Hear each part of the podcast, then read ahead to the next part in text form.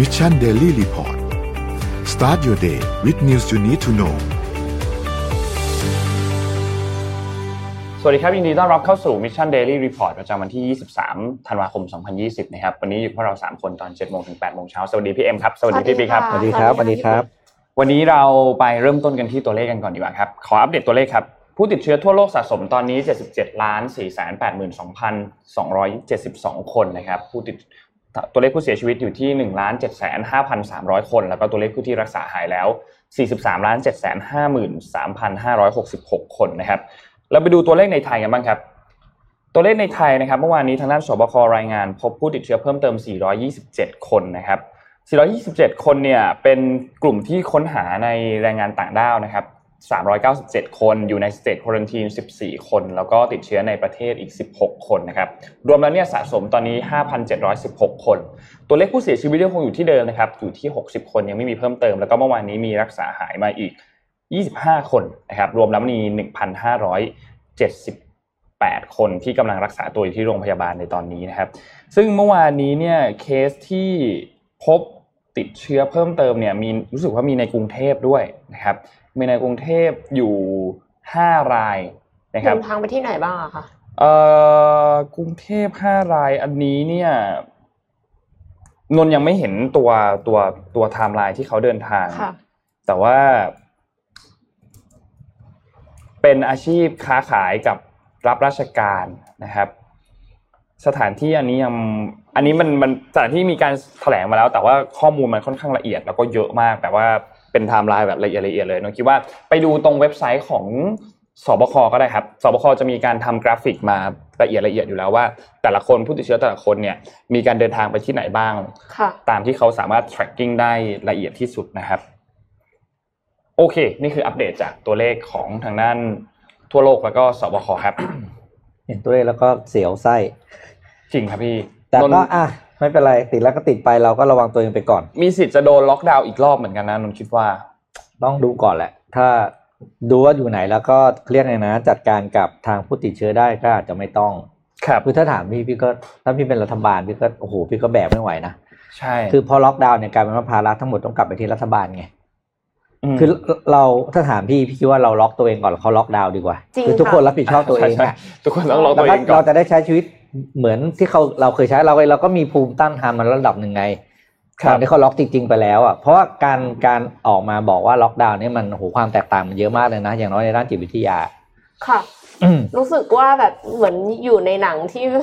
น่ากลัวไปไหนไม่ได้อะไรอย่างเงี้ยอืมใช่นางหนีตายจริงๆอะตอนเนี้ยช่วงนี้ค่ะเอ่อถ้าอย่างนั้นไปข่าวโควิดที่แอฟริกาใต้กันบ้างนะคะ ขอภาพ M5 ค่ะ ก่อนหน้านี้ที่เราบอกว่าอังกฤษพบ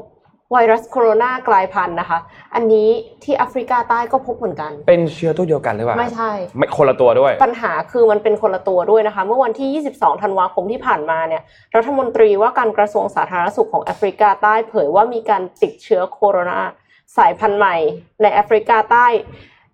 สายพันธุ์นี้ชื่อว่า 501V2 ค่ะ ถูกตรวจพบในกลุ่มตัวอย่างมากขึ้น อย่างเห็นได้ชัดเลยในช่วง 2 เดือนที่ผ่านมานะคะ แล้วก็มีแนวโน้มว่าจะแพร่ระบาดได้เร็วกว่าสายพันธุ์ก่อนหน้า และยังพบผู้ป่วยโควิด -19 อายุน้อยในสัดส่วนที่เพิ่มขึ้นนะคะ เช่นเดียวกันกับสายพันธุ์ใหม่ของอังกฤษอะค่ะที่ศาสตราจารย์นิวเฟอร์กูสันนักระบาดวิทยาพบว่า ไวรัสสายพันธุ์ใหม่มีแนวโน้มที่จะติดเชื้อในเด็กมากขึ้นนะคะ แต่ว่ายังไม่ทราบสาเหตุค่ะ ทางนี้ก็ยังไม่ชัดเจนว่าผลกระทบเนี่ยจะรุนแรงกว่าเดิมหรือไม่นะคะ จะฆ่าชีวิตมากกว่าเดิมหรือไม่ แต่ว่าเบื้องต้นอิสราเอล ตุรกีเยอรมนีซาอุดิอาระเบีย และสวิตเซอร์แลนด์เนี่ยก็ยกเลิกเที่ยวบินไปกลับแอฟริกาใต้แล้วนะคะ แล้วรัฐบาลแอฟริกาใต้เนี่ยประกาศว่ามีการระบาดระลอกที่ 2 เมื่อสัปดาห์ที่ผ่านมา เนื่องจากผู้ป่วยรายวันเพิ่มขึ้น 2 เท่าในเดือนนี้ แล้วก็ปัจจุบันนี้มีผู้ป่วยสะสมกว่า 930,000 รายแล้วค่ะ ครับ นักวิจัยเนี่ยกำลังตรวจสอบอยู่ว่าวัคซีนจะยังคงมีประสิทธิภาพอยู่หรือไม่ แต่ว่าล่าสุดมันเห็นไฟเซอร์ออกมาบอกแล้วว่ามั่นใจว่าวัคซีนตัวเองเนี่ยจะสามารถป้องกันโควิด -19 สายพันธุ์ใหม่ของอังกฤษ ก็หวังว่าจะสามารถป้องกันสายพันธุ์ใหม่ของแอฟริกาใต้ได้เช่นกันค่ะเมื่อวานนี้นนเห็นข่าวของ WHO ก็ออกมาแถลงเช่นเดียวกันเกี่ยวกับเรื่องของวัคซีนนะครับเขาออกมาบอกว่าตัวโควิด -19 ที่กลายพันธุ์ไปแล้วมีการระบาดอยู่ในอังกฤษตอนนี้เนี่ยเขาก็ดูว่าวัคซีนตัวที่ผลิตออกมาแล้วในช่วงเวลาตอนนี้อย่างของโมเดอร์นาของไฟเซอร์ไบโอเอ็นเทคพวกนี้เนี่ยนะครับเขาคาดว่าน่าจะต้องใช้เวลาสักพักหนึ่งถึงจะสามารถที่จะหาข้อพิสูจน์ได้ว่าตัววัคซีนตัวเนี้ย มันสามารถป้องกันตัวไวรัสที่มันกลายพันธุ์ไปแล้วได้นะครับ ซึ่งน่าเป็นห่วงมากนะสำหรับตัวไวรัสที่กลายพันธุ์ไปตอนนี้ เพราะว่ามันรุนแรงจริงๆ ใช่ค่ะ เพราะว่ามันคือหนึ่งคือมันระบาดค่อนข้างที่จะรวดเร็วกว่าเยอะมากๆอย่างที่เรารายงานข่าวไปเมื่อวาน70%ซึ่งเชื้ออันนี้เนี่ยจริงๆ ไม่ได้เพิ่งถูกค้นพบเมื่อเดือนนี้นะ แต่ว่าถูกค้นพบมาสักพักหนึ่งแล้ว ประมาณเดือนกันยายนที่ผ่านมานะครับว่า ที่อังกฤษเนี่ยเขาพบผู้ติดเชื้อในลอนดอนเนี่ยประมาณ 25%ของผู้ติดเชื้อทั้งหมดเนี่ยพบว่าเป็นผู้ติดเชื้อที่มีติดเชื้อแบบสายพันธุ์สายพันธุ์ใหม่สายพันธุ์ที่กลายพันธุ์ไปแล้วนะครับ เพราะฉะนั้นถือว่าตอนนี้เนี่ยมันขึ้นมาเป็น2ส่วน2ใน3แล้วนะจาก1ใน4 ตอนนั้นช่วงเวลาณปัจจุบันเนี่ยเป็น 2 ใน 3 แล้วในช่วงกลางเดือนธันวาคมที่ผ่านมา เพราะฉะนั้นอันนี้มีความเป็นไปได้เหมือนกันที่ ก็เราก็ไม่รู้เหมือนกันว่ามันจะมาที่ไทยหรือจะเปมาล่าถึงคือพูดถึงตอนล็อกดาวน์ ที่เราล็อกไปแล้วล็อกดาวน์เสร็จแล้วเราก็หยุดล็อกดาวน์แล้วกลับมาใช้ชีวิตปกตินึกถึงตอนอู่ฮั่นจำได้ไหมครับที่เขากลับมาใช้ชีวิตปกติแล้วก็สักพักเขามาเจอผู้ผู้ป่วยรอบใหม่อืมที่ที่เราอ่านข่าวกันนนเขาเขาระดมคนระดมตรวจคนสิบเอ็ดล้านคนเลยใช่ในสิบวันแหละใช่เออเร็วมากนะต้องต้องต้องทำอย่างนี้แหละรอบเนี้ยอืมคือต้องไปต้องเอาส่งเจ้าหน้าที่เข้าไปก็คือต้องตรวจให้หมดอะที่อะที่พูดง่ายๆก็คือต้องที่แห่เซ็นตเตรอวจร์ตรงก่อนนั้นอะอะอืมเหมือนกับที่จีนเขาระดม ตรวจกันที่อู่ฮั่นแล้วก็ตรวจเสร็จทั้งหมดภายในสิบวันตอนที่เขาใช้ภารกิจว่าภารกิจสิบวันอะครับ ซึ่งตอนนี้เนี่ยเอ่อทางด้านรัฐมนตรีของกระทรวงศึกษาธิการเองก็ออกมาประกาศแล้วนะของที่ไทยนะครับว่าเอ่อการสอบโอเน็ตสำหรับม .6 แล้วก็ป .6 เนี่ยก็ยกเลิกไปแล้วค่ะนะครับอืมเพราะว่านั่นแหละคือมันก็มีปัญหาเรื่องของโควิด -19 ด้วยแหละนะครับ แล้วก็นอกจากนี้เนี่ยรู้สึกว่าทางด้านสาธารณสุขเนี่ยจะมีการแถลงเกี่ยวกับอีกเรื่องหนึ่งด้วยก็คือเรื่องของเออ ตอนนี้เนี่ยด้วยความที่มันมีโควิดเกิดขึ้นใช่ไหมแล้วมันมีการระบาดอีกรอบหนึ่งเนี่ยการเรียนการสอนมันก็ไม่สามารถที่จะทำได้เต็มที่เหมือนกับก่อนหน้านี้อย่างที่เราบอกว่าเรื่องของการทำเรียนออนไลน์ต่างๆและพวกนี้ขนาดประเทศที่เขาพร้อมมากๆ อย่างที่เกาหลีใต้อย่างเงี้ย ก็ยังลำบากเลยค่อนข้างจริงเหนื่อยเหมือนกัน เพราะฉะนั้นไทยเราเองต้องก็ต้องพูดกันตามตรงว่า ยังไม่ได้มีการเตรียมพร้อมเรื่องนี้อย่างอย่างค่ะทั้องย่างบุคลากรทั้งอุปกรณ์ทั้งสัญญาณอินเทอร์เน็ตถูกเนาะต้องก็ยังไม่ได้มีการเตรียมพร้อม เพราะฉะนั้นเรื่องนี้เนี่ยก็เลยไม่สามารถที่จะจัดการเรียนการสอนแบบมีประสิทธิภาพได้ ทางด้านรัฐมนตรีเองก็ออกมาบอกว่าก็ต้องทำการยกเลิกไปก่อนสำหรับการสอบโอเน็ตป .6 กับม .3 นะครับ พูดถึงซึ่งล็อกก็ดาวน์ต้องรอดูนะ ว่าสุดท้ายแล้วเนี่ยจะได้สอบอีกทีหนึ่งเมื่อไหร่นะครับมก่อนหน้านี้เหมือนเห็นข่าวเขมรกับกัมพูชาค่ะ กัมพูชาเขาให้ผ่านเลยนะ คือมีอืมมสามกับมีมหกสอครับบสอบมหกแล้วก็สอบมสามแต่เข้าใจว่าคงไม่ได้เก็บคะแนนเป็น entrance หรือยังไงอะค่ะอ่าใช่แต่ว่าเขาบอกว่ามหกเนี่ยยังไม่ได้สอบกลัวว่าถ้าคนมาสอบกันจะติดโควิดอือฮึก็เลยไม่ต้องให้สอบให้ผ่านอัตโนมัติเลย ทีนี้มสามสอบไปแล้วก่อนหน้านี้ก็ให้ผ่านเหมือนกันเพื่อความเท่าเทียม อืม พี่อย่างนี้มันก็ก็มันก็เป็นประเด็นเหมือนกันนะก็ก็แปแปลลกกดีนะก็แปลกเหมือนกันนะอย่างนี้ก็คือถ้าพูดอย่างนี้ก็แปลกแล้วแต่ว่าเราจะมองยังไงอะค่ะเพราะว่าการที่ให้ผ่านไปเลยเนี่ย ตกลงว่าเราก็เลยไม่ได้วัดคุณภาพการศึกษาหรือเปล่า แต่ว่าถ้าคิดในอีกแง่หนึ่งเขาก็รู้สึกว่าอินฟราสตรักเจอร์มันอาจจะยังไม่พร้อมพอที่เขาจะให้นักเรียนทุกคนเนี่ยสอบโดยออนไลน์อ่าใช่ ซึ่งหลังจากนี้เนี่ยจากการที่กระทรวงศึกษาธิการออกมาประกาศอันนี้เนี่ยนะครับ ก็ต้องรอ ทางด้านของสทศก็คือสถาบันทดสอบการศึกษาแห่งชาติเนี่ยทำการยืนยันก่อนว่าจะยกเลิกจริง ๆ แต่ว่าทางสาไอกระทรวงศึกษาธิการเนี่ยก็ให้แนวทางมาแล้ว ก็รอยืนยัน แต่คิดว่าก็คงน่าจะไม่มีปัญหาอะไร คิดว่าน่าทั้งสองฝ่ายน่าจะเห็นตรงกันอย่างไรก็ตาม เดี๋ยวถ้ามีอัปเดตอะไรเราจะมารายงานเพิ่มเติมอีกครั้งหนึ่งครับอะล็อกดาวน์เอาเอาล็อกดาวน์ให้จบเลยทีเดียวนะค่ะอ่าไปภาพ P4 ครับ ที่ออนแทรีโอนะครับ เมือง เขาเรียกว่าเมืองท่องเที่ยวและเมืองใหญ่สุดของอ่าเมืองท่องเที่ยวที่ใหญ่สุดของแคนาดาก็ล็อกดาวน์ไปแล้วนะครับ โดยประกาศประกาศล็อกดาวน์แล้ว แล้วจะมีผลตั้งแต่วันที่26อ่าธันวาคมนี้นะครับ โดยได้ทางรัฐมนตรีได้ออกมาประกาศเมื่อวานนี้นะครับ แล้วจะมีผลตั้งแต่วันที่26ก็คือหลังคริสต์มาสครับ แล้วก็ล็อกดาวน์เมืองไป แล้วก็โดยล็อกดาวน์เนี่ยจะมีผล บังคับใช้คือ 28 วันคือ 4 สัปดาห์เต็มนะครับ แล้วก็ปลายเดือนมกราคมจะกลับมาดูอีกทีว่าสถานการณ์เป็นอย่างไร แล้วก็จะเอายังไงกันต่อค่ะอืมตอนนี้ทิชชู่ก็อาจจะใกล้หมดแล้วนะคะ ที่คือที่แคนาดานะคะคือแลดูบอกว่าอะทุกคนก็ต้องกลับมาใช้วิธีการเดิมเนาะที่มันเคยได้ผลไปแล้วครั้งหนึ่งเพียงแต่ว่า แต่ก่อนอาจจะทำแล้วไม่นานพอ ครับ เมื่อวานนี้จำข่าวอันนี้ได้ใช่ไหมครับที่เป็นภาพระหว่างเขตแดนฝรั่งเศสกับอืมอังกฤษค่ะที่มีการเอารถบรรทุกต่อมาวางไว้ข้างๆต่อกัน เพื่อไม่ให้ไม่ให้มีการข้ามเขตแดนค่ะวันนี้ล่าสุดฝรั่งเศสได้มีการทำข้อตกลงกับอังกฤษเรียบร้อยแล้วนะครับ ว่าเขาก็จะทำการเอ่อปิดไอเขาเอารถบัสออกด้วยง่าย ให้สามารถมีการให้ให้เอารถบัสออกได้แล้วนะครับ ก่อนหน้านี้เนี่ยมันไม่สามารถเดินทางได้แล้วก็เอันเนี้ยเขาทำการยกเลิกแล้ว ซึ่งอันนี้เป็นข่าวจากทางด้านของ BBC นะครับคือทางด้านพลเมืองที่เป็นสหภาพยุโรปเนี่ยนะครับ ก็จะสามารถที่จะเดินทางกลับได้แล้วนะครับ แต่ว่าอย่างไรก็ตามนนคิดว่าเขาก็คงมีมาตรการต่างๆ เพื่อที่จะเอ่อทำการทดสอบ ซึ่งอันเนี้ยในเงื่อนไขที่ทางด้าน BBC ได้บอกไว้เนี่ยคือต้องมีผลเทสก่อนนะครับค่ะคือมีผลเทสเทสของเนกาทีฟก่อนเนกาทีฟถึงจะก่อนสามารถถึงจะสามารถที่จะเดินทางได้ข้ามพรมแดนได้ถูกต้องครับ แต่ว่าก่อนหน้านี้เนี่ยเขาที่เขาทำการมากั้นไว้เนี่ยก็แน่นอนแหละก็กลัวในประเด็นเกี่ยวกับเรื่องของแอบแอบลักลอบเข้ามาเลยก็เป็นไปได้เหมือนกันเพราะว่าตอนนี้อังกฤษกับทางด้านฝรั่งเศสเองเนี่ยก็มีประเด็นอันหนึงก็คือเกี่ยวกับเรื่องของ Brexit ด้วยเนาะค่ะเพราะว่าตอนนี้ก็ยังไม่ได้ข้อสรุปเลย เดี๋ยวมีเดี๋ยวมีข่าว Brexit อัปเดตให้ฟังด้วยครับ เดี๋ยวเราตามกันไป ในข่าวถัดๆไปนะครับ เหมือนมีคนแซวบอกว่าอันเนี้ยคือเทสของ no Brexit no อ๋อ Brexit deal เออเออถ้าชอบชอบถ้าช no อบ Brexit deal แล้วเนี่ยอังกกั้นฤษแบบจะนี้เดือเลยดร้อนใช่ไหมขนาดไหนโอ้คือไม่มีไม่มีการแบบการค้าระหว่างกันอะไรเงี้ยค่ะ ครับค่ะ ขอไปที่ข่าวเอ่อวัคซีนโควิด -19 แล้วกันนะคะ มาจากฝั่งจีนกันบ้างค่ะ ขอภาพ M1 ค่ะ จีนสร้างโรงงานวัคซีนป้องกันโควิด -19 แล้วนะคะ เริ่มสร้างไปแล้วเมื่อวันจันทร์ที่ผ่านมา โดยคาดว่าจะผลิตได้ 120 ล้านโดสต่อปีในระยะแรกค่ะวัคซีนของจีนเนี่ยเป็นวัคซีนชนิด mRNA นะคะ ชื่อว่า Arcovax Arcovax ได้รับการพัฒนาโดยสถาบันวิทยาศาสตร์ การแพทย์ทหาร AMMS บริษัทซูโจว Abogen Biosciences และ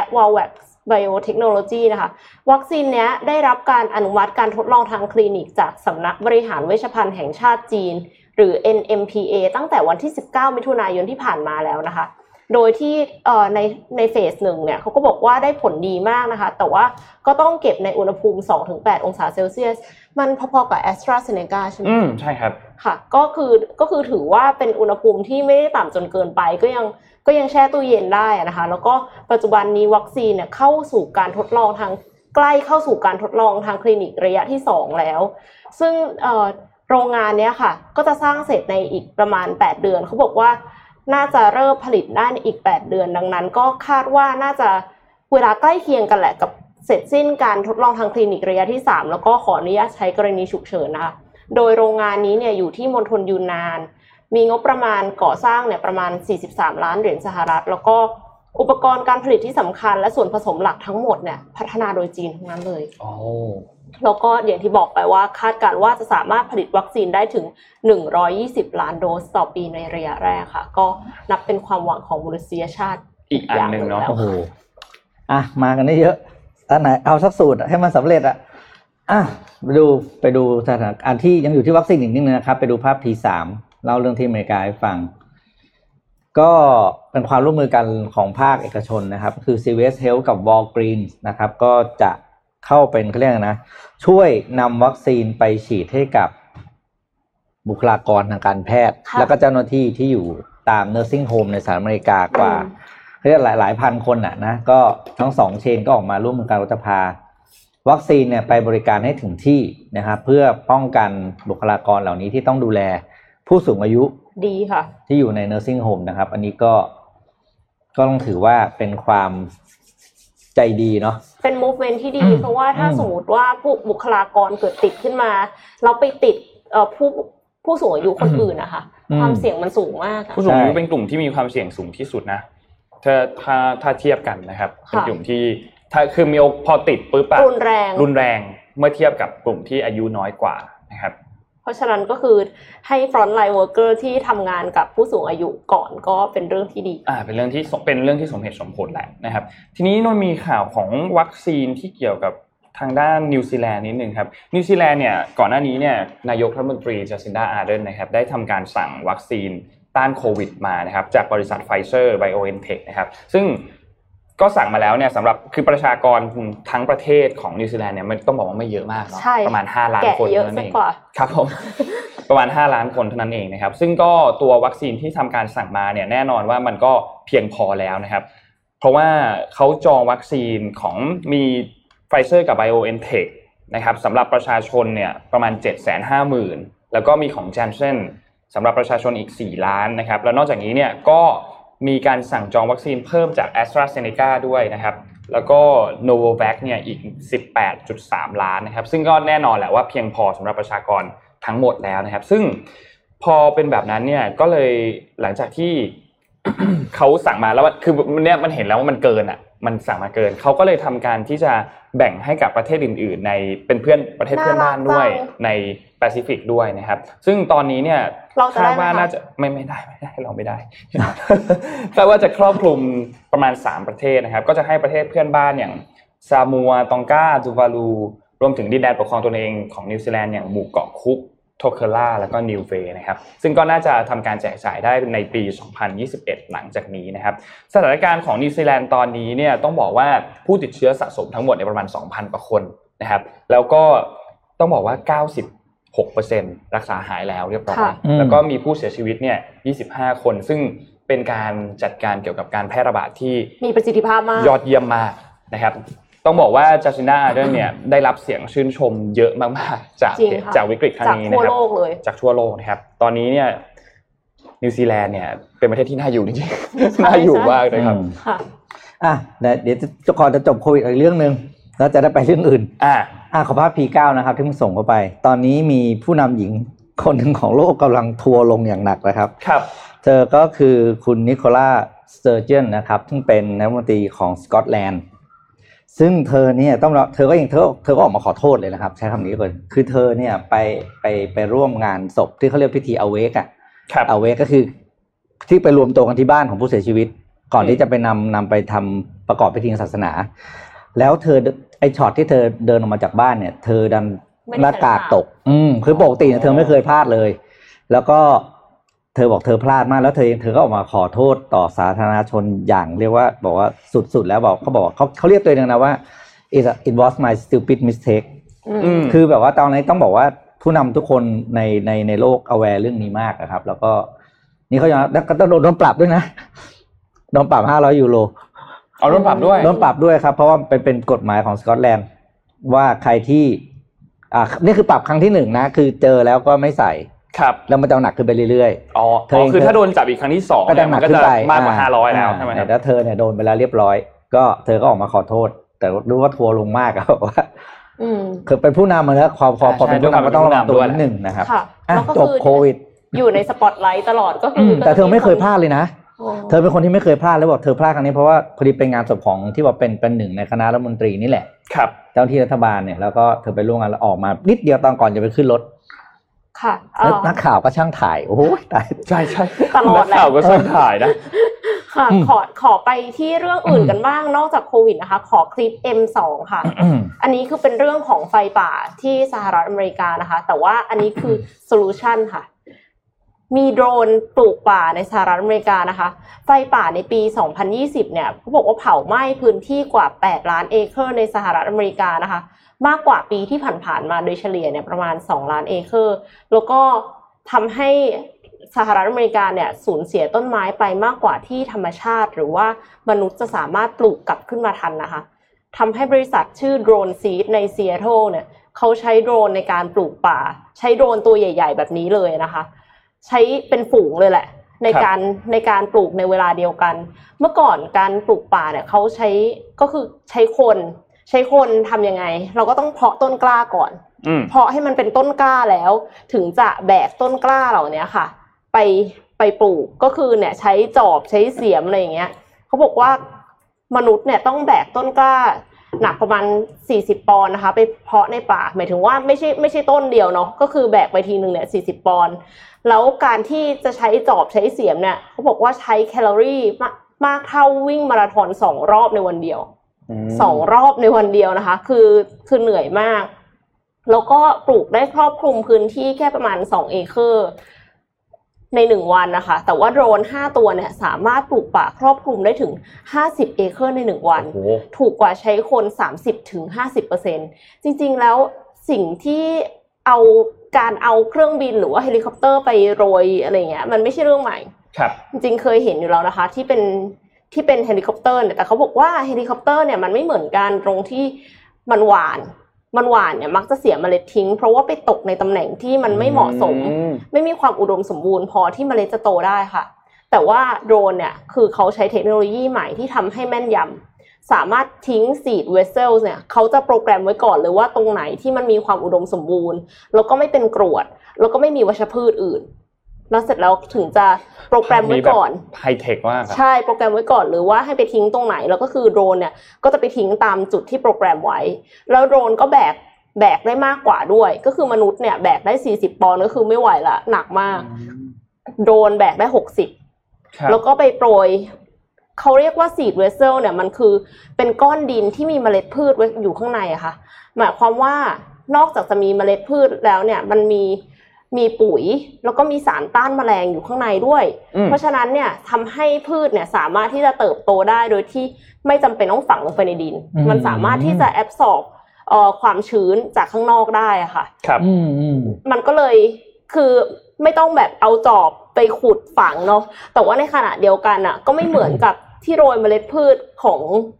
ของเฮลิคอปเตอเฮลิคอปเตอร์ร์ที่มักจะไม่ไม่เรื่องขึ้นการหวานใช่แล้วก็ไปลุ้นเอาใช่ค่ะ แล้วก็อืมคือเมล็ดพืชเนี่ย ที่อยู่ในก้อนดินเขาเพาะมาแล้วหกสามสิบถึงหกสิบวัน ซึ่งมันสั้นกว่าการเพาะต้นกล้าปกติ คือเพาะต้นกล้าปกติคือต้องให้เป็นต้นขึ้นมาเลยอะแต่อันนี้คือเหมือนกับว่าให้มันงอกออกมานิดเดียว ก็สามารถที่จะไปใส่ใน seed vessel แล้วก็แล้วก็เอาไปโปรยได้นะคะอืมแล้วก็มีการทดลองแล้วที่นิวซีแลนด์แล้วก็สหแล้วก็รัฐวอชิงตันในสหรัฐอเมริกาค่ะโดรนเนี่ยปลูกต้นไม้ได้ประมาณ 140 ต้นต่อเอเคอร์นะคะ การปลูกป่าแต่ละครั้งเนี่ยเขาใช้รถรถบรรทุกประมาณ 4 คันนะคะ แล้วก็โดรน6ลำ คน 6 คนในการควบคุม แล้วเขาก็คาดว่าจะปลูกได้ประมาณ 1,000 เอเคอร์ใน 1 ปี แต่ว่ามันเป็นวิธีการที่ copy paste ได้ แปลว่าครับถ้ามีโดรนเพิ่มขึ้น มีคนก็ปลูควกบได้เพิ่คุมมขึ้นเพิ่มด้วยขึ้น มันก็สามารถที่จะขยายผลได้อย่างรวดเร็วค่ะ ทีนี้แล้วก็ยังยังถูกควบคุมโดยคนอยู่ใช่ไหมครับ แต่ว่ามันโปรแกรมล่วงหน้าอ่ามันโปรแกรมล่วงหน้า ไม่ได้หมายความว่าต้องขับทีละอันนะอ่าโอเคค่ะ ก็คือหมายถึงว่าควควบคุมโดยคนที่ว่าเนี่ยคือถ้าถ้ามีอะไรผิดพลาดอ๋อคิดว่าเป็นอย่างนั้นเพราะว่าเขาบอกไว้แล้วว่าจะต้องลงตำแหน่งนี้ตำแหน่งนี้ตำแหน่งนี้ครับตั้งแต่ตอนก่อนที่จะปล่อยโดรนขึ้นไปอะค่ะอืมแล้วก็ DroneSeed เนี่ยไม่ได้เป็นบริษัทเดียวที่ทำเรื่องนี้ด้วยนะคะ แต่ว่าเป็นบริษัทแรกที่ได้รับอนุญาตจาก FAA ให้ใช้โดรนขนาดใหญ่ครัในบการปลูกป่า แล้วก็ได้เริ่มปลูกในแคลิฟอร์เนียและโอเรกอนแล้วค่ะ โอเค ถือว่าเป็น solution ที่ดีอีกอย่างหนึ่งคือก่อนหน้านี้เราเห็นเยอะมากเลยว่าโดรนทำนู่นโดรนทำนี่ แต่ว่าไม่ได้มีอะไรที่เป็นแอปพลิเคชันที่มันแบบจับต้องได้ แล้วก็ดูมีประโยชน์ขนาดนั้น เอามาอ่าเอามาไทยสักสองลำได้ไหมมาสองช่วยลำปเอลูงกเหรอคะคือสองสองพอเขามีแค่หกไงไม่หกคือทีมนึงไงอ๋อเหรออ่าขอบคุณหนึ่งทีม ใช่แล้วก็เราก็ต้องอืมลงทุนหรือเปล่าเอามาเอามาน่าจะดีน่าสนใจมากไปอะเจ็ดโมงครึ่งกันดีกว่าครับ ก่อนไปจะมองขึ้นไปดูนี่ก่อนสมมติว่าตอนนี้อ๋อมีนนท์อยู่อินเดียนนท์อยากเล่นติ๊กต็อกโดนแบนไปแล้วใช่ไหมเรียบร้อยครับอ่าเรียบร้อยนนท์ไม่รู้จะเต้นที่ไหนดีครับนนท์ไปเต้นที่นี่ขอภาพฟรีหนึ่งครับ อันนี้อินเดียที่หลังจากแบน TikTok ไปแล้วใช่ไหมครับ ก็เลยคือมีแอป Josh copycat ตัวเองของของ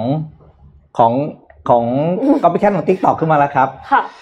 ชื่อว่า Josh นะครับ J O S H นะครับ Josh เนี่ยก็คือคือ TikTok อะแต่เป็นเวอร์ชันอินเดียครับคือพัฒนาโดยบริษัทอินเดียนะครับ ชื่อ Verse นะครับ V R S E Verse Innovation ล่าสุดได้รับ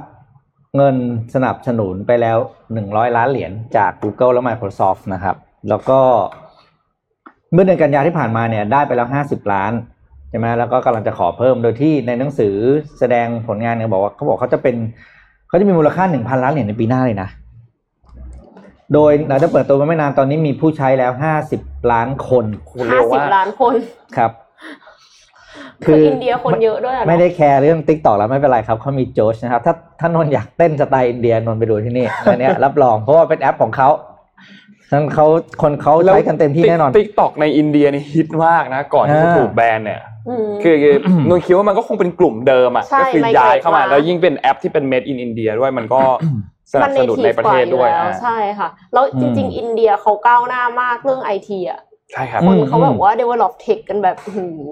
เออเวลาเวลาเวลาตอนเวลาเราดูหนังที่มันเกี่ยวกับเรื่องสตาร์ทอัพหนังสตาร์ทอัพเรื่องนี้แหละเขาก็ถามเลยว่าเวลามีนักพัฒนาเจ๋งๆมาเฮ้ยคนนี้มาจากประเทศอะไร อินเดียหรือเปล่า คือเป็นชื่อแรก ๆ เลยที่ถูกพูดถึงขึ้นมาอืมแล้วถ้านนท์จะบอกให้ฟังเรื่องหนึ่งคือ ถ้าใครที่แบบอยากรู้เรื่องราวเกี่ยวกับอะไรก็ตามไม่ว่าจะเป็นสอนเลขหรือว่า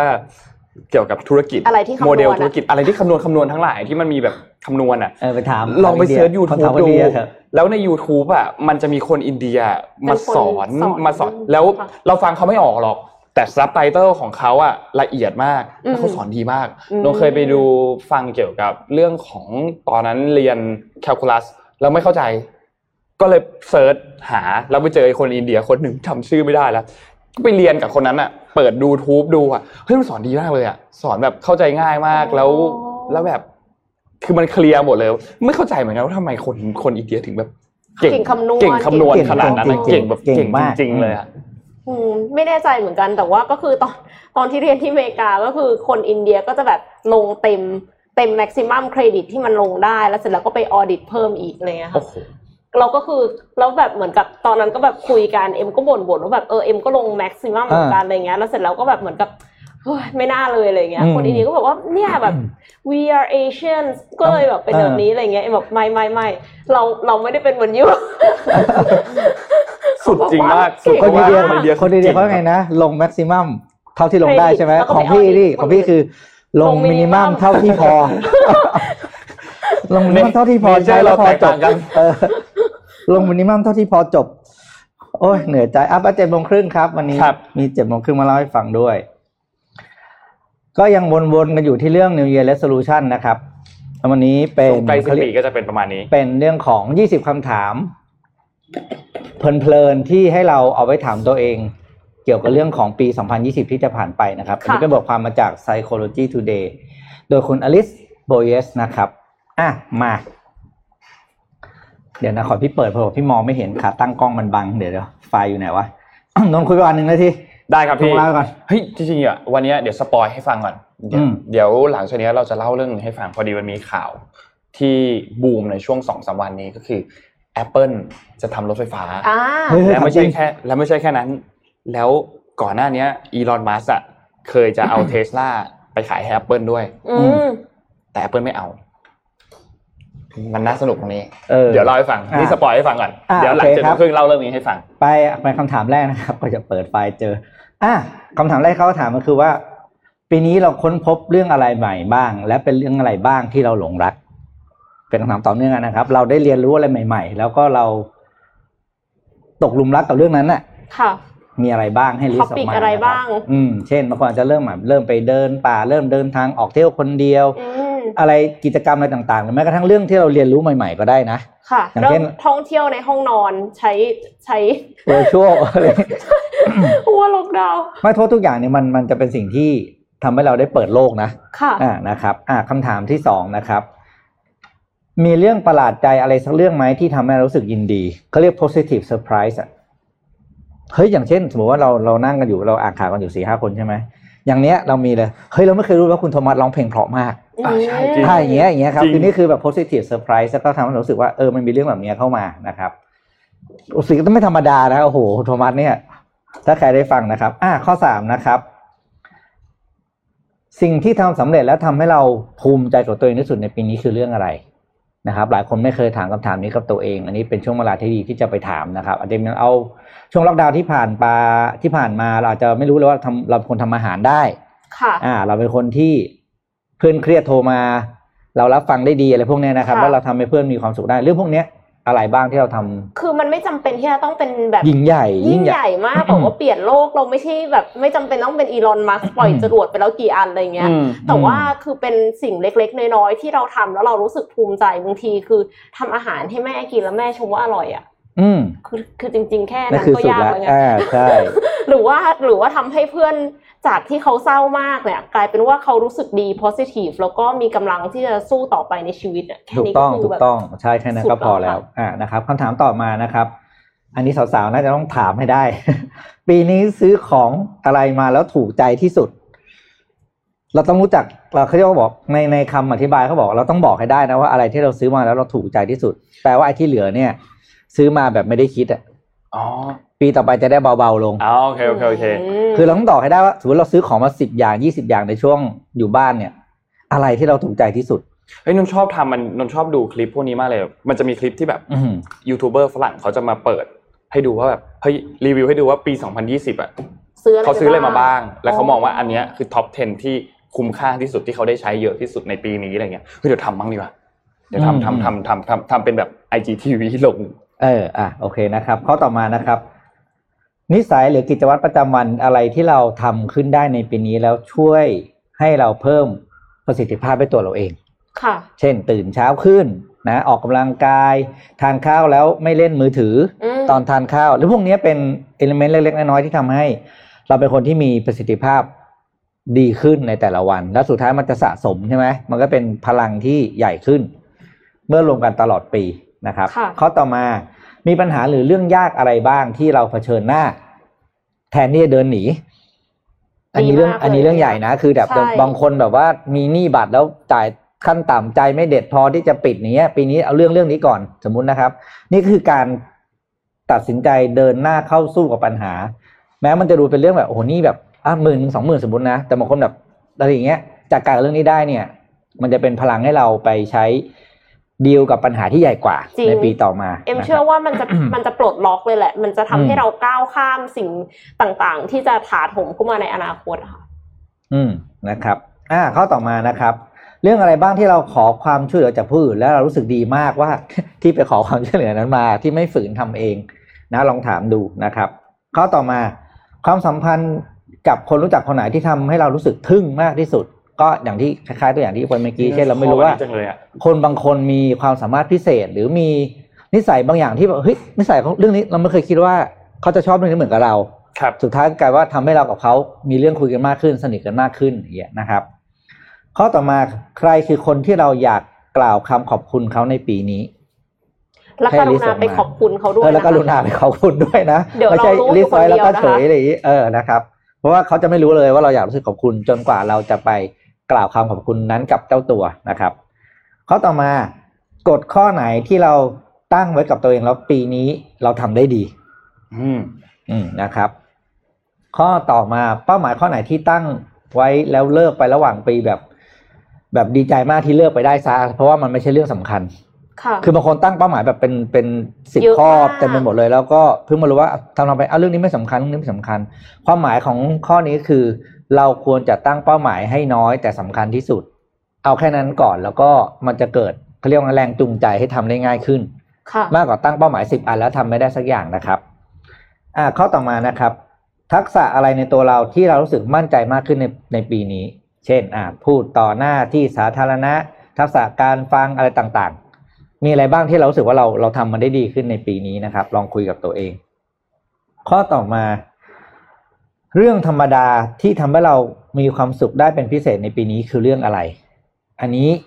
เป็นรายละเอียดเล็กๆน้อยๆของชีวิตนะครับ เรามักจะ enjoy กับความสุขที่ยิ่งใหญ่ เช่น ซื้อของชิ้นใหญ่ได้เจอคนมากมาย ได้ทำอะไรแบบใหญ่ ๆ ได้โปรโมทได้อะไรอย่างนี้เนาะแต่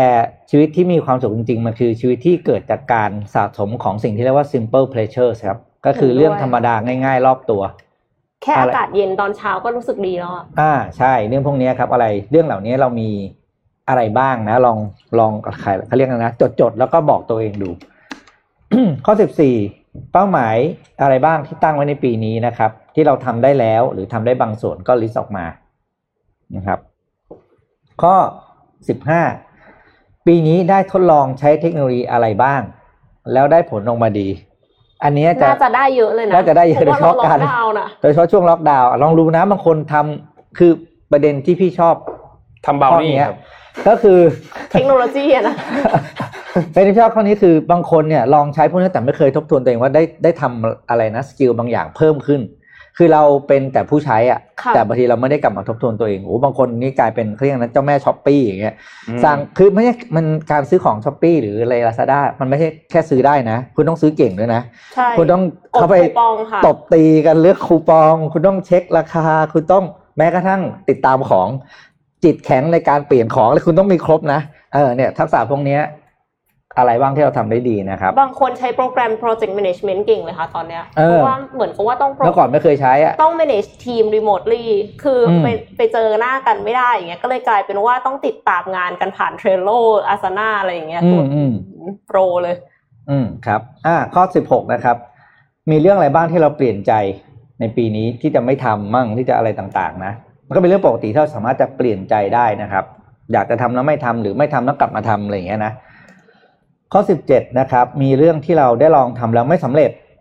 แต่ได้เรียนรู้จากกระบวนการที่เราทำคือได้รู้วิธีการ ในการทำมันให้เกิด แล้วสุดท้ายแม้ว่าผลมันจะออกมาไม่สำเร็จก็ตาม เพราะว่า process สำคัญกว่า result เสมอ ค่ะ จริงค่ะเห็นด้วยค่ะ ขนาดอีลอนมัสยังไม่หวั่นเลยค่ะ ถึงแม้จรวดพัง จรวดจะระเบิดนะคะ ก็ยังก็ยังบอกว่าโหเย่นี่คือการทดลองแล้วก็คือจะสาสามารถที่จะเก็บข้อมูลต่างๆ เพื่อที่จะอืม พัฒนาในอนาคต เพราะฉะนั้นเราอย่ากลัวเฟลค่ะ ยังยังหาเย่เลยวันที่ตำรวจพังอะในทวิตเตอร์เขาอะอ่าข้อต่อสิบแปดนะครับ การยอมรับตัวเองของเราในด้านใดบ้างที่เปลี่ยนไปแล้วนะครับ ในด้านที่เรามองตัวเอง เป็นบวกกับตัวเองมากกว่าปีที่แล้ว เราเรามี self-perception กับตัวเองว่ายังไง เรื่องอะไรที่เรารู้สึกว่าเราเป็น positive กับตัวเอง เพราะเราไม่สามารถอยู่อย่างมีความสุขได้โดยการมีแต่เรื่อง negative คือเรามองตัวเองเป็นลบตลอดอะ มันยังไงเราก็จะเหนื่อยแล้วก็ไม่มีความสุขนะครับ ครับ ข้อ19นะครับ รู้ตัวไหมว่า ปีนี้เรามีความคิดอคติกับเรื่องอะไรบ้าง คือไม่ต้องพูดเรื่องการเมืองอะเอาเรื่องอื่นก็ได้อืมเรามีอคติอะไรกับเรื่องพวกนั้นไหมค่ะ นนท์แม่งหล่อว่ะไอ้อย่างเงี้ยคือแบบอคติอย่างเงี้ยด้วยแบบว่ามันลงกับโทมัสเขาหล่อจังไอ้เงี้ยอคติอะไรอย่างเงี้ยไม่ได้ละใช่ป่ะเราต้องเลิกโอเคเราเราต้องเลิกนะครับ แล้วข้อสุดท้ายนะครับ เรื่องอะไรที่เราเปลี่ยนแปลงตัวเอง แล้วทำให้เรามีความสุขขึ้นอะก็ลองถามตัวเองดูอืมโดยผู้เขียนนะครับเขาสรุปบอกว่าเขาหวังว่าคำถามทั้ง 20 ข้อนี้เนี่ย จะช่วยให้เราก็คืออย่างแรกก็คือ see achievement and personal success ก็คือสามารถ see มองเห็นสิ่งที่เราทำได้ดี แล้วก็ความสำเร็จที่เราทำมาได้ตลอดปีแต่เรามองข้าม อืมนะครับ ข้อสองคือ ให้เห็นปีนี้ที่ผ่านไปเนี่ย มากกว่าการนั่งติ๊กเช็คว่าทำอะไรได้หรือไม่ได้อะครับนะคือมันมีรายละเอียดระหว่างปีมากขึ้น ระหว่างเช่นบอกว่าความสุขกับเรื่องเล็กๆอะไรอย่างเงี้ยนะครับแล้วสุดท้ายก็คือช่วยให้เราเนี่ยได้คิดในภาพใหญ่มากขึ้น ว่าเราเนี่ยเป็นคนที่พัฒนาตัวเอง มาอย่างไรบ้าง ในฐานะที่เราเป็นมนุษย์คนหนึ่งอืมนะครับคมมากค่ะยี่สิบข้อยาวนนท์นึกออกเลยว่าจะถามคำถามว่าอะไรดี วันนี้เราแจกของเยอะเยอะอีกแล้วอะนนท์ขายของครับโอ้พี่มีมีกล่องสคริปต์ให้ mystery box สี่กล่องนะครับนะครับมีของ Hype สี่ชุด ก็คืออมมีตัวสบู่ล้างมือเนาะกับตัวที่เป็น hand cream ที่สามารถฆ่าเชื้อได้ด้วยนะครับ แล้ววันนี้พี่ปิ๊กเอาอันนี้มาแจกเพิ่มด้วยครับ อันนี้มันคือเก๊กฮวยออร์แกนิกนะครับชาเก๊กฮวยออร์แกนิกครับเอาไปชงกับน้ำร้อนได้เลยอ่านะครับ อันนี้อีกอีกห้ารางวัลใช่ไหมครับห้าห้ารางวัลรางวัลละสองขวดรางวัลละสองขวดนะครับอ่าห้านะครับรางวัลรางวัลละสองขวดนะครับ ทั้งหมดของรางวัลเยอะมากที่จะแจกวันนี้เนี่ยก็จะมีสี่สี่เป็นแปดละ อันนี้อืมห้าก็จะเป็นสิบสามข้างหน้าอีกสี่ครบละพูดไปแล้วใช่ไหมสามรวมแล้วอ่าแล้วมีนี่ด้วยโอ้โหเดี๋ยวไม่ได้ส่งสคริปต์ให้นนท์อ่านเลยอะเอามาวางล่อก่อนเดี๋ยวส่งคลิปให้นนท์อ่านให้นนท์ขายของ ครับผม พอดีของเยอะมากวันนี้เหมือนมีรายกการระเป๋ามาแจกด้วยนะครับอันนี้เหมือนเกมโชว์จริงครับ อ่าน้องเอ็มอ่านข่าวก่อนเดี๋ยวพี่ส่งสคริปต์ให้นนท์ก่อนได้เลยค่ะได้ครับถ้เพราะมันมีเงื่อนไขแต่ยาวๆไม่รู้พี่ก็จำไม่ได้เหมือนกัน ขคลิปค่ะเดี๋ยวนะงั้นงั้นอันนั้นเดี๋ยวเป็นรางวัลใหญ่เดี๋ยวรอรอรอรออีกทีหนึ่งโอเค เราขอแจกทั้งอะแจกก่อน 13วันนี้ก่อน 13วันนี้เนี่ยเมื่อกี้7โมงครึ่งของพี่ปิ๊กทำเกี่ยวกับ 20คำถามที่เป็นแบบให้ถามตัวเองก่อนที่จะจบปีใช่ไหมครับเอาข้อไหนก็ได้ คุณอืม เลือกมาสมมติคุณเลือกมาว่าจะตอบข้อ 3 แล้วทวนคำถามให้เรานิดนึงว่าข้อ 3 ถามว่าอะไร แล้วก็ตอบลงไปโอเคในคอมเมนต์แล้วเดี๋ยวดราฟคนที่จะเลือกเลือกค่ะคือดาบครับค่ะแจกทั้งหมด 13 รางวัลดาบอก อะไรครับผมก่อนก่อนอื่นรับรับช่วยเปิดคลิปให้ด้วยนะคะ M สามจุดหนึ่งค่ะ เรือวิจัยจีนกลับเข้าฝั่งนะคะ หลังจากไปถ่ายวิดีโอ 4K ใต้ร่องลึกธรรมชาติในแปซิฟิกตะวันตกที่มีความลึกที่สุดในโลกนะคะ เนี่ยหนึ่งหมื่นหนึ่งหมื่นเมตรอะค่ะสิบกิโลอะ คือคือลงไปลึกขนาดนั้นแล้วถ่ายวิดีโอ 4K ไลฟ์ออกกลับมา รวมถึงเก็บเก็บตัวอย่างหินนะคะ ขึ้นมาด้วยจุดที่ลึกที่สุดเนี่ยเรียกว่า Challenger Deep หรือว่าของ Mariana Trench นะคะ ซึ่งเป็นร่องลึกธรรมชาติในแปซิฟิกตะวันตกที่มีความลึกที่สุดในโลก ส่วนเรือเนี่ยคือเรือเขาชื่อว่าเฟินโต้เจอ เฟินโต้เจอเป็นเรือดำน้ำลึกนะคะ ที่เดินทางไปกับเรือท่านสัวหนึ่งแล้วก็เรือท่านสัวสองลงไปทำสถิติระดับชาติด้วยการดำดิ่งลงใต้ทะเลที่มีความลึก 1909 เมตร ขอภาพถัดไปค่ะ เราจะเอาขอคลิปถัดไปค่ะ เราจะมาดูกันว่าใต้ทะเลลึกขนาดนั้นนะคะ มองเห็นอะไรบ้างนะคะ เนี่ยค่ะ คือภาพที่เขาส่งกลับมา ก็คือตอนนี้ก็เอ็มก็ยังมองไม่เห็นอะไรนะคะ นอกจากพื้นทะเลแต่ว่าเขาบอกว่าเขาเห็น มีสัตว์ด้วย มีจุลินทรีย์ด้วย แล้วก็เก็บตัวอย่างหินกลับขึ้นมา เพราะฉะนั้นเนี่ยมันก็เลยเป็นข้อมูลล้าค่าสำหรับการวิจัยทางพันธุกรรม และการทำความเข้าใจโครงสร้างทางธรณีวิทยาของพื้นที่นะคะ แล้วเขาบอกว่าเรือดำน้ำเนี่ยได้สร้างสถิติโลกครั้งใหม่ ด้วยการดำน้ำลึก ติดต่อกัน 12 ครั้งภายใน 8 วัน โดยอยู่ในน้ำเฉลี่ย 8 ชั่วโมง 27 นาที คือไม่รู้ว่ามันจะต้องรับความดันได้มากขนาดไหน ที่จะลงไปในน้ำลึกที่ลึกขนาดนั้น แล้วก็ไม่ไม่มีน้ำรั่วเข้ามา ไม่แตกสลายซะก่อน โดยเฉพาะแล้วไอเรื่องกล้องก็เช่นกัน กล้อง 4K เนี่ย มันจะต้องแบบมีประสิทธิภาพขนาดไหนเพราะปกติ คือคนที่ดำน้ำจะรู้ว่าแบบว่ากล้องที่ลงน้ำได้ หรือว่ากล้องที่แบบมันจะต้องรับความดันได้ไม่ไปเจงข้างใต้น้ำเนี่ยมันต้องแบบสเปคสูงมากอ่าใช่ถูกต้องครับเพราะฉะนั้นเนี่ยอันนี้ก็คือถือว่าเป็นเทคโนโลยีใหม่ของจีนก็ สุดยอดค่ะนี่ไงที่แจ็คหม่าเคยพูดไงบอกตอนที่เขาคุยกับอีลอนมัสก์อะอีลอนมัสก์บอกว่าจะไปสำรวจนอกโลกใช่ไหมแจ็คหม่าบอกเอาใต้ทะเลก่อนใต้ทะเลใต้ทะเลทำยังอะไรอย่างงี้ไหนๆเรา intro มาที่อีลอนมัสก์เมื่อกี้แล้วเราขอเล่าเรื่องอีลอนมัสก์ให้ฟังนิดนึงคืออย่างนี้มันสนุกมากตรงที่เรื่องราวอันนี้เนี่ยมันมีมาตั้งแต่ปี 2010แล้ว ย้อนความให้ฟังก่อน ก่อนที่จะเริ่มต้นไปที่ข่าวของเทสลาเนี่ย จริง ๆ แล้วต้องพูดถึงข่าวของ Apple ก่อน Apple เนี่ยจริง ๆ ต้องบอกว่าเขาเนี่ยมีการทำเขาเรียกว่าวิจัยแล้วกัน ตั้งทีมขึ้นมาวิจัยเกี่ยวกับโปรเจกต์ที่เป็นทำการรถยนต์อ่าโปรเจกต์ที่ไททัน T I T A N เนี่ยนะครับ ตัวโปรเจกต์อันนี้เนี่ยได้รับความนิยมพอสมควรนะ ได้รับการพูดถึงพอสมควรว่าเฮ้ยอาจจะมาแข่งกับเทสลาได้ค่ะ จริงๆเนี่ยต้องบอกว่าเริ่มต้นเนี่ยมันเริ่มต้นในปี 2010 ครับในปี 2010 เนี่ยตอนนั้นเนี่ยสตีฟจ็อบยังอยู่เนาะสตีฟจ็อบเขาก็แน่นอนว่ากลับเข้ามาบริหารบริษัทแล้ว แล้วสุดท้ายแล้วเนี่ยเขาก็ดูแล้วว่าตอนนั้นอะมันมี product เยอะไปหมดเลย ไม่ว่าจะเป็นตอนนั้นรู้สึกว่า Apple มีเครื่องปริ้นมีนู่นมีนี่มีเต็มไปหมดเลยอะ product มันเยอะไปหมด สตีฟจ็อบตัดทิ้งออกหมดเลย แล้วให้โฟกัสอยู่ไม่กี่ product เท่านั้น ซึ่งหนึ่งใน product ที่สตีฟจ็อบโฟกัสก็คือ iPhone ซึ่ง iPhone เนี่ยก็กลายเป็นโทรศัพท์ที่มีส่วนแบ่งการตลาดเยอะมากๆ แล้วก็มียอดขายเยอะมากๆ จนถึงทุกวันนี้ใช่ไหมครับ ทีนี้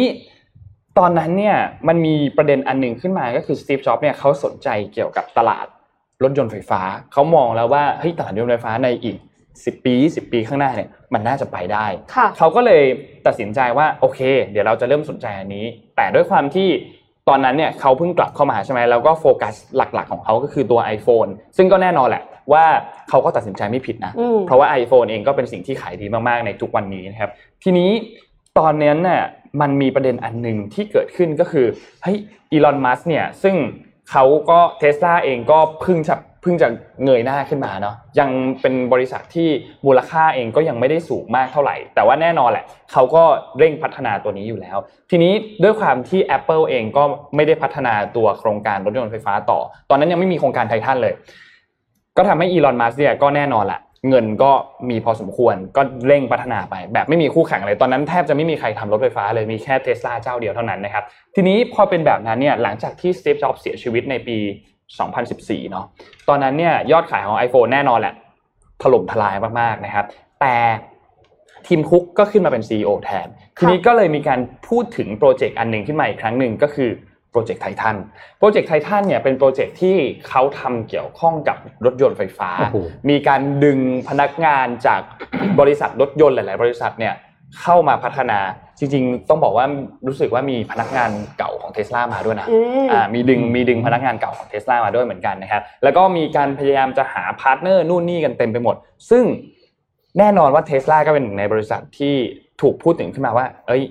เนี่ยแหละ น่าจะเป็น partner ที่ดีมากๆ เพราะว่าเทสลาเองตอนนั้นเนี่ยต้องบอกว่าแทบจะเป็นบริษัทเดียวเลยที่จริงจังเกี่ยวกับเรื่องของการพัฒนา EV มากๆ ทีนี้เขาก็เข้าไปเจราจากันเลย ตอนนั้นเนี่ย มูลค่าบริษัทของเทสลาเนี่ยยังต่ำมากยังเป็นหลักประมาณ 20,000 กลางๆล้านเหรียญเท่านั้นเองนะครับ ซึ่งถ้าเทียบกับ Apple ซึ่งมูลค่าบริษัทตอนนั้นเนี่ยโอ้โหเจ็ดแสนหกหกเจ็ดแสนล้านเหรียญล้านเหรียญสหรัฐเนี่ยนะครับ ซึ่งสุดท้ายแล้วเนี่ยพอเขาคุยคุยคุยคุยกันเสร็จปุ๊บดีลไม่ลงตัว Apple ไม่ได้เข้าซื้อบริษัทเทสลานะครับ พอดีลไม่ลงตัวแบบนั้นเนี่ยก็ทำให้ คนก็ตั้งข้อสงสัยแล้วว่าเฮ้ยเกิดอะไรขึ้นอะอืมเทสลาขายแพงหรือเปล่า หรือแผนไม่ลงตัวหรือเปล่า แต่หลังจากนั้นไม่นานอะโปรเจกต์ไททันก็เกิดขึ้นมา หลังจากที่เขาเจรจากันไม่ลงตัวโปรเจกต์ไททันเกิดขึ้นมา มีการออกมาบอกว่าจะสร้าง Apple Car ขึ้นมา คันแรกในปี 2020 ซึ่งก็ฮือฮากันมาก เพราะว่าก็อย่างที่เราทราบเนาะแฟนบอยของ Apple แฟนแฟนบอย Apple เองก็แบบเฮ้ยรถยนต์ว่ะมาแล้ว ทีนี้มันเป็น iCar ไอคาเป็นไอคาหรือเปล่าสุดท้ายแล้ว Apple เองไอก็ Car Pro Max อย่างเงี้ยเหรอเออทีนี้ทิมคุกเองก็ออกก็ก็แน่นอนแหละพัฒนาอย่างหนัก แต่สุดท้ายแล้วเนี่ยล่าสุดในปี 2019เนี่ยนะครับ Apple ก็ออกมาประกาศบอกว่า โอเค Apple จะไม่ได้เน้นการลงทุนในรถยนต์ไฟฟ้าแล้ว เพราะเขาจะไปเน้นลงทุนในซอฟต์แวร์ในรถยนต์แทนอืมก็แน่นอนว่ามีพวก Apple CarPlay ใช่ไหมครับค่ะที่เกิดขึ้นมาตอนนั้น แล้วก็ไปเน้นพวกระบบขับ รถยนต์อัตโนมัติที่เป็นแบบ autonomous driving แทนนะครับ ทีนี้ทีมคุกเองก็ก็เหมือนกับพูดไม่ได้พูดตรงๆแหละแต่พูดไกลๆว่าไม่ไม่ทำละ Apple Car ไม่ทำละ แต่ปรากฏว่าเมื่อช่วงเวลาเมื่อสัปดาห์ที่ผ่านมามีข่าวที่รุนแรงมากรอยเตอร์รายงานมาครับรอยเตอร์เนี่ยรายงานออกมาบอกว่า Apple ตอนนี้เนี่ยกำลังตั้งเป้าหมายที่จะผลิตรถยนต์ไฟฟ้า คันแรกให้ได้ในปี 2024 ครับค่ะและที่สำคัญคือตัวเทคโนโลยีของตัวแบตเตอรี่เนี่ยเขาใช้คนละเทคโนโลยีกับเทสลาด้วยอืมเทสลาเนี่ยใช้แบตเตอรี่อันหนึ่งที่เรียกว่าเดี๋ยวนะครับนนขออ่านชื่อนิดนึงอะของเทสลาเนี่ยใช้แบตลิเธียมไอออนนะครับซึ่งเป็นแบตเตอรี่ที่มันจะมีความร้อนที่สูงกว่า และอาจจะมีความปลอดภัยน้อยกว่า เมื่อเทียบกับแบตเตอรี่อันหนึ่งที่เรียกว่า lithium iron phosphate นะครับ ตัวนี้เนี่ยมันจะความร้อนน้อยกว่า แล้วก็ค่อนข้างปลอดภัยมากกว่า ซึ่งก็ฮือฮากันเลย เพราะว่าเวลา Apple จะทำอะไรทุกอย่างทุกคนจะฮือฮากันไปหมด Apple แค่เปลี่ยนสีโปรดักต์ก็ฮือฮาแล้ว Apple จะทำรถยนต์ไฟฟ้าเนี่ยก็ยิ่งฮือฮากันเข้าไปใหญ่ ทีนี้คนก็เลยออกมาพูดถึงกันอีกครั้งหนึ่งว่าเฮ้ยหรือว่า Apple จะมาจริงๆ รอบนี้คู่แข่งของ Tesla เนี่ยน่าจะเป็น Apple แล้วหรือเปล่า ทีนี้เขาก็เลยไปดูข้อความอันหนึ่งที่อีลอน มัสเนี่ยเคยให้สัมภาษณ์ไว้ในปี 2016 ครับ อีลอนมัสเนี่ยเคยให้สัมภาษณ์กับผู้สื่อข่าวไว้บอกว่าเฮ้ยคุณคิดว่าคุณพัฒนารถยนต์ไฟฟ้าแบบสุดยอดขนาดนี้เนี่ยในอนาคตใครน่าจะเป็นคู่แข่งของคุณอีลอนตอบ Apple อืมอืมอีลอนตอบ Apple ครับบอกว่า Apple เนี่ยน่าจะเป็นคู่แข่งที่สำคัญที่สุด นั่นก็เป็นจุดสำคัญเลยที่ทำให้เห็นว่าเฮ้ย Apple เนี่ยน่าจะเริ่มกลับมาจริงจังกับเรื่องนี้จริง ๆ แล้ว ทีนี้ Apple เคยมีประเด็นกับอีลอนอย่างที่บอกก็คือตอนที่เขาเข้าไปซื้อหุ้นบริษัทกันใช่ไหมแล้วสุดท้ายแล้วเนี่ย Apple ไม่ได้ซื้อใช่ไหมอีลอนเขาได้ทวีตอันหนึ่งขึ้นมาครับเขาบอกว่าในช่วงเวลาช่วงหนึ่งเนี่ยตอนนั้นที่เขาขายตัว Tesla Model 3เนี่ยนะครับ Model 3เนี่ยนะครับตอนนั้นเนี่ยต้องบอกว่าคือเทสลาบริหารเงินสดไม่ได้อะพูดง่ายค่ะๆมีปัญหาเกี่ยวกับเรื่องของการบริหารเงินสด อีลอนมัสเองก็เข้าไปติดต่อทีมคุกโดยตรง นี่คือทวีตของของทีมของอีลอนมัสนะ เดี๋ยวนนแคปเข้าไปให้ดูแต่เดี๋ยวอ่านให้ฟังก่อนนะครับเขาบอกว่า during the darkest days of Model 3 program I reached out to Tim Cook to discuss the possibility of Apple acquiring Tesla he refused to take the meeting คือแปลแปลไทยนะก็คือในช่วงเวลาที่ตอนนั้นโมเดล3ลำบากมากๆเนี่ยเขาติดต่อไปหาทีมคุกบอกว่าเฮ้ย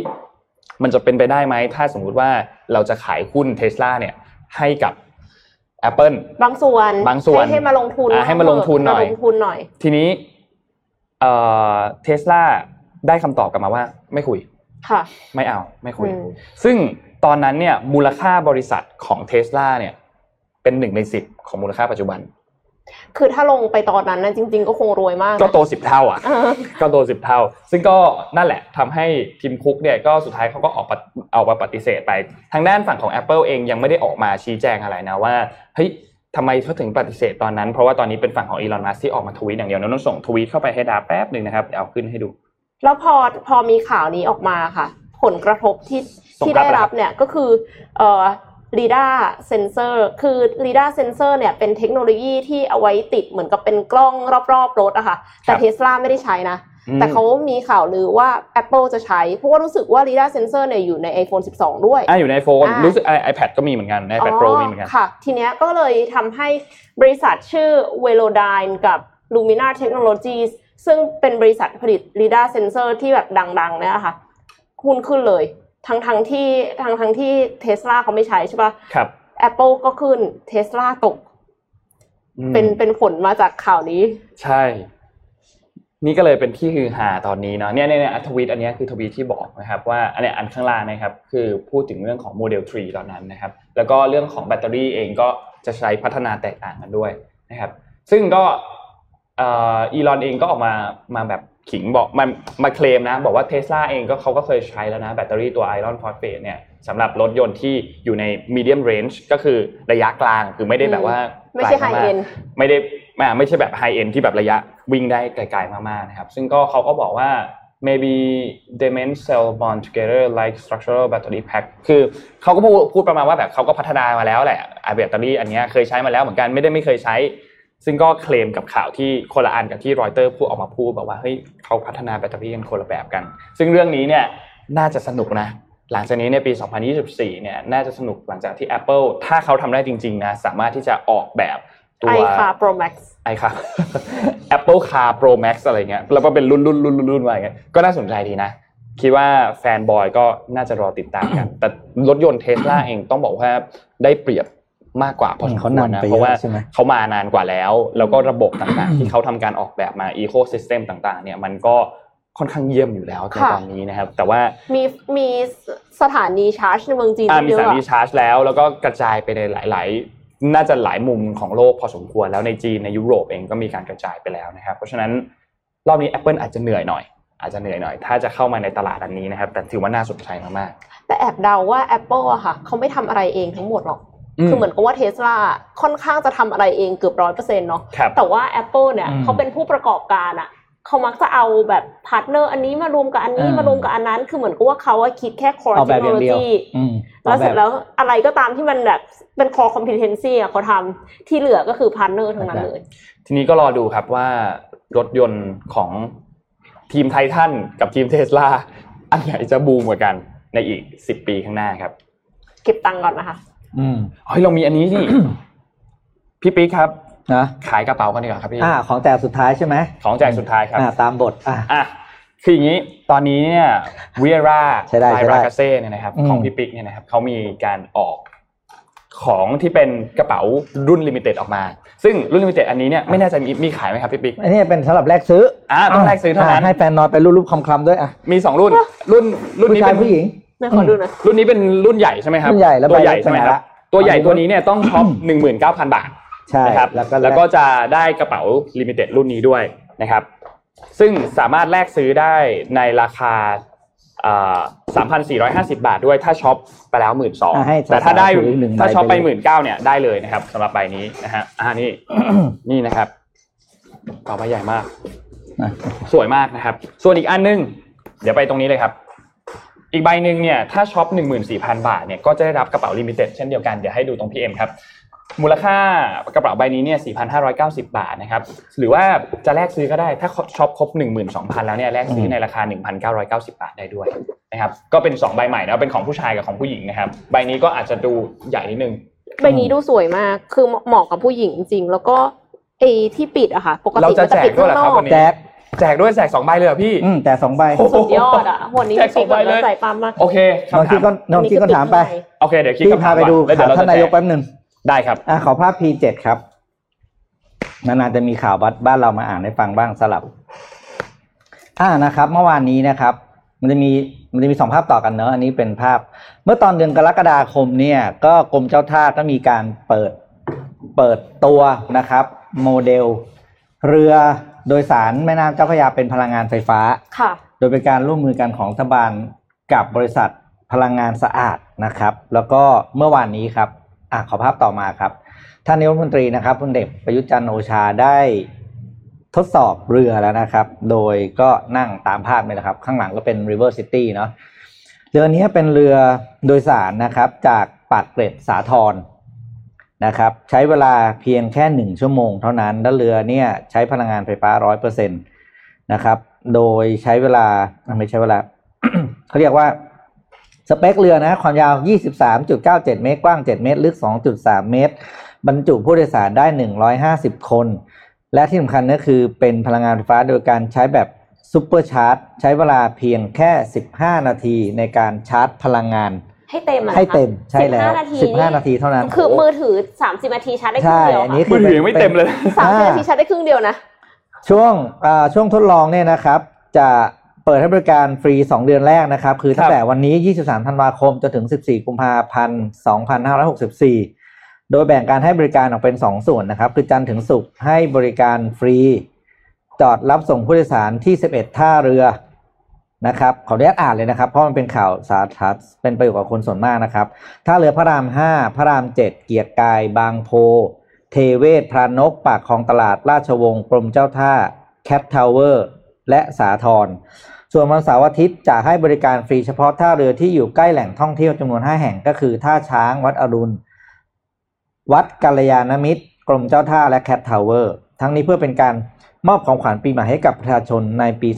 2564 นี้ อันนี้เป็นข่าวจากกรมเจ้าท่านะครับ ก็สวยงามทีเดียวนะครับ เรือขนาดใหญ่ 150 ที่นั่ง แล้วก็ใช้พลังงานสะอาดฝีมือคนไทย100%ซึ่งขอเพิ่มเติมนึงอันนี้อันนี้ชื่นชมไปแล้วแต่ part นี้มัน part เป็นห่วงนะครับนายศักดิ์สยามชิดชอบนะครับรัฐมนตรีว่าการกระทรวงคมนาคมก็บอกว่าเป็นการสืบสานยุทธศาสตร์ชาติที่ประเทศไทย มีเป้าหมายภายในปี 2573 นะครับ 2573สิบมุ่งปีค่ะ 73 คือ 10 ปีนี้มุ่งให้ประเทศไทยมีการผลิตยานยนต์ไฟฟ้าไม่น้อยกว่า 30%ของปริมาณการผลิตยานยนต์ทั้งหมด แต่วันนี้ยังไม่เห็นอะไรเลยไง ที่ว่าเป็นห่วงเนี่ยสิปีจากนี้เนี่ยหนึ่งในสามของการผลิตยานยนต์จะเป็นพลังงานไฟฟ้า แต่วันนี้ยังไม่เห็นครับเราก็เลยเป็นห่วงว่าแกจะทท่านจะทำได้ไม่ทันตามกำหนดตู้รือเปล่าเหมือนแบบ Apple Car ไง แอบเป็นห่วงนิดนึงคือสิบปีอะคือโรงงานรถยนต์มันไม่ตั้งง่ายๆนะอ่าใช่ไม่ได้ตั้งง่ายๆเออแล้วก็ไอ้ตั้งไอ้ตั้งอาจจะง่ายกว่า ตอนที่ดูแลเรื่องของ supply chain อันเก่าอะอันนั้นยากกว่า เพราะว่าเราจะรีสกิลแรงงานอ่าบุคลากรที่ทำงานในด้าน ได้ในอุตสาหกรรมรถยนต์ปัจจุบันยังไงอืมก็เลยแอบเป็นห่วงนึงแต่เอาใจช่วยอยากให้มันเกิด เพราะว่าอย่างจีนเนี่ยเขาบอกแล้วว่า ภายในปีสองห้า ถ้าจำไม่ผิดนะภายในจีนเนี่ยไม่ถึงไม่เกินสิบห้าปี รถในประเทศทั้งหมดเป็นรถไฟฟ้าหมดแล้วครับนั่นร้อยเปอร์เซ็นต์นะครับสิบห้าปีของเราหนึ่งในสามยังเป็นการยังเป็นแค่รถไฟฟ้าอยู่อืมอะเร่งช่วยการให้กำลังใจตามไม่ทัน ช่วยกันให้กำลังใจก่อนหน้านี้มีข่าวลือว่าเทสลาจะมาเปิดโรงงานในไทย ไม่รู้ว่าเป็นตยักงลไงงบ้างไปใช่ถึงไหมไหนแล้วมันจะเราไม่มารู้เปิดเหมือนจกันริงหรือเปล่า ตกอันลงนี้ไม่เห็นขาไม่เห็นข่าวต่อเนื่องหลังจากนั้นเนาะอ๋อไปเปิดที่อินโดแล้วหรือเปล่าอะไรเงี้ยไม่รู้เหมือนกันเรารู้แล้วว่าจะถามคำถามว่าอะไรดีอืมค่ะกระเป๋าใบนี้กระเป๋าของ Viera by Ragazze ใช่ไหมครับ Viera by Ragazze ในไทยตอนนี้มีกี่สาขาเนี่ยยากไหมพี่ถามกูยากยังไม่ออกเลยแต่แล้วว่าไม่เป็นไรค่ะเพราะว่าแล้วกี่สาขาวะเนี่ย คิดคิดว่าได้ได้ได้ได้อ่าอ่าแฟนเพจเราเนี่ยมีความแฟนเพจเราน่าจะมีความสามารถมากพใช่อใช่ในการจะหาเราก็ได้จะไปว่าเซิร์ชมามีได้กี่สาขาแจกทั้งแจกทั้งหมดสองรางวัลนะอ่าเนาะชายหนึ่งหญิงหนึ่งอ่าใช่หนึ่งอีกหนึ่งแต่ว่ามันจะมีสาขาลับอันหนึงที่คนไม่ค่อยรู้นนท์อ๋อมีสาขาลับด้วยใช่สาขาลับมีคนไม่สาขาลัค่อบยด้รู้วยแต่เราต้องนับรวมนะ เพราะว่ามันอยู่ด้วยมันอ่าส่เราวนอนับยู่รวด้วมยเรานับรวมเรานับรวมต้องไปคุยมาดีๆนะครับอะใบใบให้ว่านนท์เคยไปที่เซ็นทรัลลาดพร้าวอะอ่าอ่าอ่ามีไปซื้อมีให้ที่ใครอะมีที่เซ็นทรัลลาดพร้าวไปไปเดินช้อปปิ้งเดินช้อปปิ้งอ๋อเดินเล่นเดินเล่น ก็ไปดูกันได้นะครับ กระเป๋าดูกันได้เครื่องหนังต่างๆเนี่ยของเวียร่าเนี่ยไปดูกันได้ตามสาขาต่างๆ มีมีมีหลายที่มากอืมที่มาตามห้างสรรพสินค้าทั่วไปนะครับ ที่ทุกคนทุกท่านน่าจะเคยไปเดินกันอยู่แล้วนะครับ ก็ฝากด้วยนะฮะแจกสองรางวัลเนาะแล้วเดี๋ยวสุ่มแจกนะครับว่ามีทั้งหมดกี่สาขา ซึ่งตอนนี้พี่ปิ๊กเนี่ยกำลังหาอยู่นะครับว่ามีกี่สาขาพี่กำลังหาอยู่พี่กำลังจดว่ามีเหลือมีอยู่กี่สาขาวะเนี่ยอันนี้นะครับ โอเคเราต่อเวลาให้ทุกท่านกันอีกนิดนึงก่อนที่จะ ให้ให้ให้ตอบคำถามกันก่อนแล้วกันนะครับ มีข่าวอีกอันหนึงก็คือข่าวของ Brexit ครับอืมข่าวของ Brexit อัปเดตนิดนึงจากเมื่อวานนี้นะครับนายกรัฐมนตรีบริสจอนสันของสหราชอาณาจักรเนี่ยนะครับ ก็เมื่อวานนี้ออกมาให้สัมภาษณ์ด้วย แล้วก็มั่นใจมากว่าจะสามารถทำการ Brexit สำเร็จดีภายลใน Brexit deal สำเร็จภายในวันที่ค่ะ31 ธันวาคมนี้แน่นอน 31 ธันวาคมนี้อีกทั้งหมด 8 วันนะครับ ใกล้มากแล้วนะครับอีกไม่กี่วันก็จะถึงช่วงเวลานี้แล้วนะครับ แล้วก็แน่นอนว่าคำพูดอันนี้เนี่ยก็เป็นคำพูดที่ต้องบอกว่าเขาคงไม่คืนคำแล้วแหละ ถ้าหากว่ามันไม่สำเร็จจริงๆในวันที่31ธันวาคม เราอาจจะได้เห็นสิ่งที่เราไม่อยากเห็นก็คือเรื่องของ no Brexit no Brexit deal ค่ะนะครับมีความเป็นไปได้ที่เราจะได้เห็นเหมือนกัน ถ้าหากว่าทางผู้เจรจาของทั้งสองฝ่ายเนี่ยไม่สามารถบรรลุข้อตกลงกันได้ภายในก็ต้องสัปดาห์หน้าแล้วสิอืมใช่ไหมครับภายในสัปดาห์หน้าแล้วเนี่ย ก็มีโอกาสที่จะเกิดขึ้นแบบ no deal Brexit ทันทีนะครับ ตอนนี้เนี่ยปัญหาที่เกิดขึ้นอยู่เนี่ยนะครับเขาพบว่าประเด็นเกี่ยวกับเรื่องของการประมงเนี่ยยังเป็นประเด็นอยู่ ประเด็นคือเกี่ยวกับเรื่องของการประมงมันคืออย่างนี้ครับ คือมันเป็นพื้นที่ที่อยู่บริเวณน่านน้ำอังกฤษนะครับ ที่เขากำลังเจรจากันอยู่เกี่ยวกับสิทธิ์ในการทำประมงในน่านน้ำอังกฤษอันนี้นะครับ ทางด้าน รัฐมนตรีต่างประเทศของไอร์แลนด์เนี่ยเขาก็ออกมาพูดบอกว่าตอนนี้เนี่ยมันยังคงเจรจากันอยู่ แล้วก็การเจรจาเนี่ยยังไปไม่ถึงไหนด้วยเกี่ยวกับเรื่องนี้นะประเด็นเป็นประเด็นสุดท้ายที่ยังติดกันอยู่นะครับซึ่งข้อเสนอของ EU ที่มีการเจรจากันก่อนหน้านี้ในสัปดาห์ที่แล้วเนี่ยก็เขาบอกว่าเป็นข้อเสนอที่ดูทรงแล้วน่าจะมีความเป็นไปได้สูงแล้ว คือเขาใช้คำว่าใจกว้างมากๆ เกี่ยวกับข้อเสนออันนี้นะครับ เรื่องนี้เนี่ยก็ ต้องติดตามกันต่อนะว่าสุดท้ายแล้วเนี่ยจะเป็นยังไง แต่ว่าเขามีการไปเอ่อทำแบบสอบถามกับนักวิเคราะห์ของซิตี้นะครับเขาพบว่า 80%ของนักวิเคราะห์เนี่ยยังคงมั่นใจว่าจะบรรลุแน่ๆก่อนสิ้นปีสำหรับดีล Brexit ตัวนี้นะครับ ซึ่งเราก็ต้องติดตามกันต่อไปในสัปดาห์ถัดไปเนี่ยเราก็จะทราบกันแล้วเนาะว่าสุดท้ายแล้วเนี่ย จะ no deal หรือมี deal เอาใจ Brexit ช่วย เพราะว่าไม่อย่างนั้นเนี่ยประชากรของทั้งสองประเทศอะค่ะหมายถึงว่าทั้งสองฝั่งทั้ง EU แล้วก็ทั้งอังกฤษเนี่ยก็จะเดือดร้อนครับก็คืออย่างที่พี่แท็บบอกว่าตอนนี้มีผักบางอย่างที่ซื้อไม่ได้แล้วในอังกฤษอืมคือถ้าสมมติว่ามันไม่มีดีลกันจริงๆอะกลายเป็นว่าของก็จะขาดแคลน แล้วก็อ่าใช่น่าจะต้องปรับตัวกันเยอะเหมือนกันครับ ก็เอาใจช่วยนะฮะคิดว่าวันนี้น่าจะน่าจะครบครบถ้ถ้ววนนน่าจะครบถ้วนค่ะนะครับ เดี๋ยวเราจะ เฉลยผ่านทางคอมเมนต์กันทีหลังละกันว่า Viera by Ragazze มีทั้งหมดกี่สาขา แต่ฝากไว้อีกทีหนึ่งครับ กระเป๋า 2 ใบนี้ ถ้าคุณไม่ได้รับแจกเนี่ยก็สามารถไปช้อปปิ้งได้นะ ขายกันให้อีกทีหนึ่งอะใบใหญ่อันนี้เนี่ยต้องช้อปปิ้งเนี่ยนะครับทั้งหมดเนี่ยหนึ่งหมื่นเก้าพันบาทจะรับใบนี้ไปเลย หรือถ้าถ้าไม่ถึงเนี่ยช็อปถึง 1 หมื่น 2เนี่ยก็แลกซื้อได้ในราคา 3,450 เหมือนกัน ส่วนใบที่พี่เอ็มถืออยู่ครับ ช้อปปิ้งครบ 14,000 บาทเนี่ยก็จะได้รับใบนี้ไปแล้ว แต่ถ้าไม่ถึงช็อป12,000 บาท ก็แลกซื้อได้ในราคา 1,990 ครับโอเคไม่รู้สึกขำตัวเองไม่เร็วนะดัฟเราคิดว่าเราเปิดช่วง Mission Daily นะ Mission Daily ไดเรก Direct จะแบบว่า direct sale น่าจะเหมาะแล้วสองคนนี้แบบว่าการ present สินค้างดงาม เรียบร้อยครับ วันนี้ครับก็ขอบคุณทุกท่านมาก ๆ ที่ติดตามนะครับ แล้วก็พบกันใหม่อีกครั้งหนึ่งในวันพรุ่งนี้ครับ วันนี้เราสามคนลาไปก่อนครับ สวัสดีครับ สวัสดีค่ะ Mission Daily Report